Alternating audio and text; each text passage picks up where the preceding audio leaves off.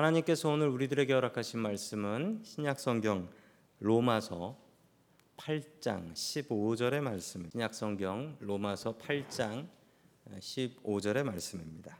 자, 우리 하나님의 말씀을 같이 읽겠습니다. 시작. 너희는 다시 무서워하는 종의 영을 받지 아니하고 양자의 영을 받았으므로 우리가 아빠 아버지라고 부르짖느니라. 아멘. 자, 우리 옆에 계신 분들과 인사 나누겠습니다. 반갑습니다. 인사하시죠? 네, 반갑습니다. 인사 나누겠습니다. 자, 오늘 계속해서 로마서 8장의 말씀을 같이 봅니다. 자, 첫 번째 우리들에게 주시는 말씀은 우리는 모두 빚진 사람들이라는 사실입니다. 자, 그 말씀이 로마서 8장 12절에 잘 나타나 있습니다. 우리 같이 봅니다. 시작. 그러므로 형제 자매 여러분, 우리는 빚을 지고 사는 사람들이지만 육신의 빚을 진 것이 아닙니다. 우리는 육신을 따라 살아야 할 존재가 아닙니다. 아멘. 자, 우리가 빚진 사람들이다라고 이야기를 합니다. 무슨 빚을 지었을까요? 11절에 나오는데 11절에 보면 주님께서 우리의 몸을 살려 주셨다라고 합니다. 죽을 인생을 살려 주신 복, 우리의 목숨을 예수님께 빚지고 있다라는 것입니다. 주님께서 우리를 사랑하셔서 우리를 보시기도 전에 2000년 전에 우리를 위해서 십자가에 못 박혀 돌아가셨고 우리가 그것을 믿음으로 구원을 받을 수 있다라고 약속을 하고 계십니다. 자, 우리는 모두 주님께 이 사랑의 빛, 목숨의 빛을 지고 있는 사람들입니다. 어, 빚져 보셨습니까? 빚. 빚을 져 보셨나요? 아, 빚을 져 지면은 마음이 어떤가요? 빚을 진 사람은 늘 마음에 부담이 있습니다. 내가 빚을 졌는데 빨리 빚을 갚아야 되는데 그리고 나한테 빚을 빌려준 사람을 보면 어떻게 될까요? 한없이 낮아집니다. 그 사람 앞에서는 한없이 낮아지고 그리고 그 나한테 빚을 준 사람이 무언가를 부탁을 하면 그거 뭐안 들어줄 수가 없는 거예요. 이게 빚진 사람의 마음입니다. 우리는 이런 마음을 가지고 살아야 됩니다. 우리는 주님께 목숨을 빚진 사람들입니다. 주님께서 우리들에게 원하시는 것이 무엇일까요? 너희들 나한테 빚졌으니까 너희들 나한테 이렇게 갚아야 된다. 그것은 무엇일까요? 우리 13절에 나옵니다. 우리 13절 봅니다. 시작. 여러분이 육신을 따라 살면 죽을 것입니다. 그러나 여러분이 성령으로 몸의 행실을 죽이면 살 것입니다. 아멘. 주님께서 원하시는 것은 성령으로 몸의 행실, 내 고집, 내가 하고 싶은 대로 사는 것, 나의 잘못된 마음, 못된 습관 이런 것들을 성령으로 죽이면 어떻게 된다고요? 살 것이다. 이거 분명히 맞는 말씀입니다. 우리가 교회를 다니고 예수를 믿으면 무엇이 다른 것일까요? 저는 교회 다니는 사람들은 분명히 다르다라고 생각합니다. 뭐가 다르냐면요. 최소한 일주일에 한 번 교회 나와 가지고 하나님 말씀을 통하여 내가 죄인인 것을 깨닫습니다. 상상해 보십시오. 교회 바깥에 있는 사람들이 일주일에 한 번 당신 죄인이야, 당신이 죄졌어, 당신이 문제야 라는 소리를 단 한 번이라도 듣고 혹은 생각하고 살아갈까요? 그렇지 않습니다. 많은 사람들은 세상에 많은 사람들은 내가 옳고 저 사람이 틀렸다라는 생각 속에 살아갑니다. 그러나 우리는 예배를 통해서 무엇을 배웁니까? 예배를 통해서 내가 잘못했네. 내가 죄인이네. 내가 문제네. 내가 못됐네. 이것을 듣고 배우게 됩니다. 그리고 최소한 한 번씩은 그래. 내가 잘못됐으니까 앞으로 한 주간은 주님 뜻대로 한번 살아봐야지. 이런 마음 먹지 않습니까? 이게 크리스찬이고 이게 교회 나오는 사람들의 특징이 아니겠습니까? 그리고 제가 증거하는 하나님의 말씀도 그런 말씀 아닙니까? 우리가 육신을 따라 살면 죽는다라고 합니다. 죽습니다. 나도 죽고 내가 육신을 따라 내 고집대로 살면 내 가정도 죽고 그리고 내가 육신 따라 살면 우리 교회도 죽습니다. 그런데 반대로 주의 성령님을 따라서 살려고 노력하고 나의 나쁜 습관, 나의 죄된 습관을 하나, 둘씩 바꾸려고 노력한다면 그 사람도 살고 그 가정도 살고 그 교회도 삽니다. 오늘 주님께서 우리들에게 주시는 말씀입니다. 성령님을 따라 몸의 행실 죽일 수 있기를 주의 이름으로 간절히 축원합니다. 아멘. 두 번째 하나님께서 우리들에게 주시는 말씀은 아버지께 부르짖으라라는 말씀입니다. 아버지께 부르짖으라. 우리가 성령님을 따라서 살게 되면 우리에게 놀라운 자격 하나가 주어지는데 하나님의 자녀가 된다라고 합니다. 하나님의 자녀가 된다. 자녀로 인정받으면 놀라운 특권이 있는데요. 그 특권이 로마서 8장 15절에 나옵니다. 같이 읽습니다. 시작. 너희는 다시 무서워하는 종의 영을 받지 아니하고 양자의 영을 받았으므로 우리가 아빠 아버지라고 부르짖느니라. 아멘. 하나님을 아빠라고 부를 수 있다라는 겁니다. 자, 이 아빠라는 말이 어, 헬라어 성경, 그리스 성경이죠. 원, 원어 성경에는 뭐라고 되어 있냐면 저 밑에 줄에 보면 따옴표로 되어 있잖아요. 뭐라고 되어 있습니까? ABBA라고 되어 있습니다. ABBA. ABBA는 한국말로 읽으면 뭐가 되죠? 아빠입니다. 자, 한국 사람들은 참 믿음 생활하기 좋아요. 자, 원어인 ABBA는 한국말로 그냥 아빠예요, 아빠. 아빠. 왜 이러냐면 다른 나라들도 아빠 엄마에 대해서는 호칭들이 비슷해요. 비슷해. 그런데 이 헬라어 말씀 원어도 ABBA라고 해서 아빠라는 거예요. 이 아빠가 뭐냐면 갈릴리 예수님께서 갈릴리 출신이잖아요. 갈릴리 나사렛이잖아요. 갈릴리 방언이에요. 사투리인데 그 아버지를 친근하게 부르는 말인데 그냥 정확히 아빠예요. 그냥 그냥 아빠예요. 곰곰이 한번 생각해 보시죠. 여러분들의 아버지를 한번 생각해 보시기 바랍니다. 여러분들의 아버지를 생각하면 그런 아버지는 어떤 분들이셨습니까? 친근한 분이셨습니까? 아니면 아주 무서운 분이셨나요? 저희 아버지는 여기서 저희 아버지를 어, 만나 보신 분들도 계시지만 저희 아버지는 참 저하고는 친구같이 친하게 지내셨던 분입니다. 그래서 어렸을 때도 그래서 아버지하고 많이 놀았던 기억들이 나고 아버지 생각하면 참 좋고 그리고 지금도 그 아버지 어머니 다 살아 계시지만 전화를 할 때는 주로 아버지에게 전화를 드리고 있어서 어머니가 별로 안 좋아하십니다. 여러분들의 아버지는 어떤 아버지이십니까? 당시 유대인들은 하나님을 너무 거룩하게 생각하고 너무 멀리 생각했습니다.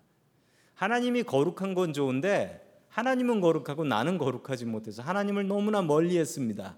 얼마나 멀리 했냐면 이 거룩한 사람들이 하나님이라는 그 신성 사문자라고 해요. 네 글자인데 네 글자인데 이 네 글자를 쓰고서 감히 그 하나님의 이름을 이 거룩하지 못한 입으로 읽지 못하여서 읽, 읽을 수가 없어서 읽지를 않았어요. 근데 문제는 히브리 말은 이 자음만 쓰지 모음은 쓰지 않아요. 모음을 따로 쓰지 않는데 이 모음을 써놓지 않고 발음도 하지 않다 보니 끝내는 이 하나님의 이름을 잊어버렸다는 거 아닙니까?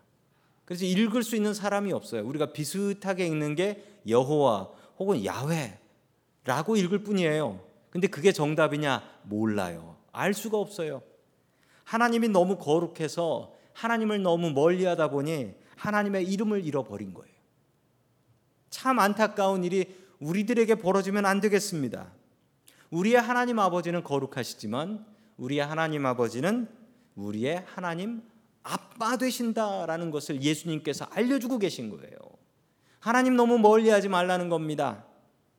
아무리 무서운 사람도요, 그의 자식 앞에서는 무너지는 것을 봅니다. 그게 아버지예요. 그게 아버지입니다. 그리고 손자 손녀 앞에서는 그냥 또 무너지는 게 할아버지 아닙니까? 하나님께서 우리 아빠가 되십니다. 그 아빠 아버지께 무엇이라고 하라고 합니까? 부르짖으라, 부르짖으라. 그러면 주님께서 들어주신다라고 합니다.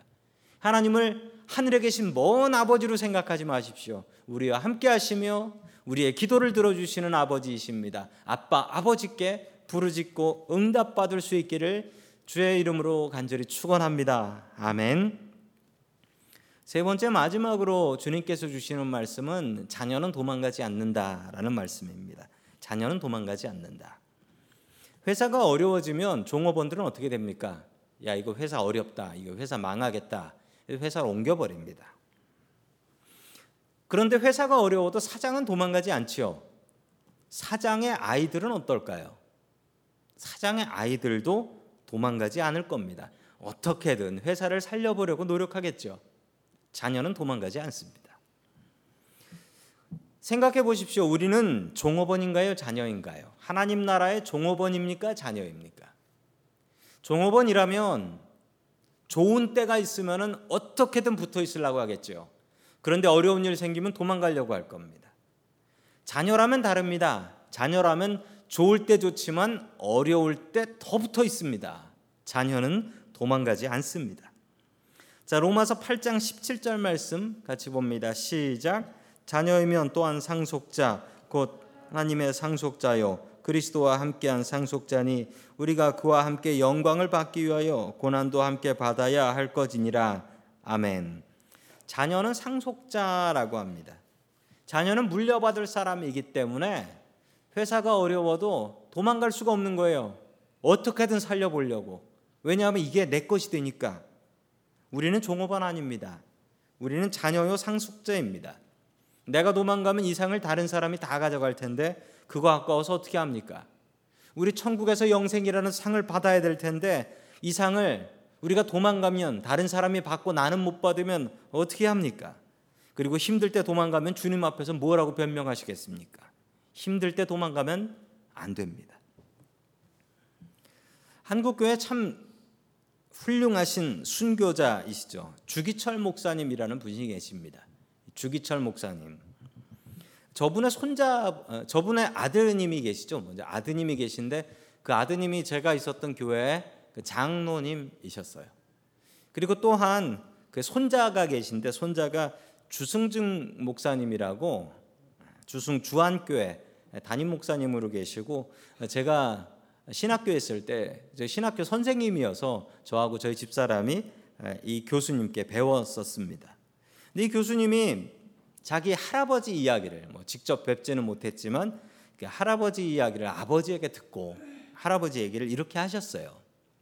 저분이 신사참배하지 않다가 순교하신 분이거든요. 순교하신 분인데 자기 할아버지에 대해서 이렇게 말씀하셨어요. 주기철 목사는 슈퍼맨이 아니라 고문을 힘들어 했으며 어머니와 아내 그리고 아이들을 잘 돌보지 못해 미안하게 생각한 우리와 같은 평범한 사람이었습니다. 이렇게 말씀하셨어요. 그런데 이 주기철 목사님의 그 사모님이 더 대단하신 분이에요. 그 사모님이 주기철 목사님 돌아가시기 바로 전에 감옥으로 가셔서 면회를 하셨습니다. 근데 주기철 목사님이 이렇게 말씀하셨대요. 조계철 목사님 많이 힘들어 하시면서 여보 나 숭늉이 먹고 싶어 라고 했대. 나 숭늉이 먹고 싶어. 뭐 숭늉은 어디 음식점에서 파는 것도 아니고 감옥에서 먹을 수 있는 것도 아니고 즉 이 얘기는 주기철 목사님이 자기 집에 가고 싶다는 얘기예요. 집에 가고 싶어. 그랬는데 사모님이 뭐라고 말씀하셨냐면 이렇게 말씀하셨대요. 그 목사님이 그렇게 많이 흔들리는 걸 보면 손을 꼭 잡으면서 여보 승리해야 하오. 그러고 뒤돌아서 나오더래요. 그 순교하고 죽으라는 얘기죠. 사모님이 더 대단하셨다라고 합니다. 주기철 목사님이 자기가 힘겨울 때마다 십자가의 고난의 명상이라는 것을 묵상하셨답니다. 그분이 쓰셨어요. 쓰신 기도인데 제가 읽어 드립니다. 주님을 위해서 오는 고난을 내가 이제 피하였다가 이 다음에 내가 무슨 낯으로 주님을 대하오리까? 주님을 위하여 이제 당하는 감옥의 갇힘을 내가 피하였다가 이 다음 주님이 너는 내 이름과 평안과 즐거움을 다 받아 누리고 고난의 자는 어찌하고 왔느냐고 물으신다면 나는 무슨 말로 대답하랴? 주님을 위해서 오는 십자가를 내가 이제 피하였다가 다음에 주님이 너는 내가 준 유일한 유산인 고난의 십자가를 어찌하고 왔느냐? 라고 물으시면 나는 무슨 말로 대답하랴? 이래서 주기철 목사님은 순교하셨습니다. 자, 그 말씀이 우리 로마서 8장 18절에 나옵니다. 같이 봅니다. 시작. 생각하건대 현재 고난은 장차 우리에게 나타날 영광과 비교할 수 없도다. 아멘. 당장 고난이 힘들어도 그 고난을 우린 바라보지 않는 것은 장차 올 영광이 훨씬 더 크기 때문에 그까지 고난 정도로 넘어갈 수 있다라는 사실입니다. 현재의 고난 바라보지 마십시오. 현재의 고난이 힘겨울수록 장차 올 영광을 바라보고 그 장차 올 영광을 생각하며 사십시오. 우린 종업원 아닙니다. 우리는 자녀입니다. 자녀는 절대 힘들다고 도망가지 않습니다. 고난을 같이 당하고 이겨냅니다. 우리는 하나님의 자녀입니다. 자녀의 책임 다하여서 영광의 자리도 같이 설 수 있길 축원합니다. 아멘.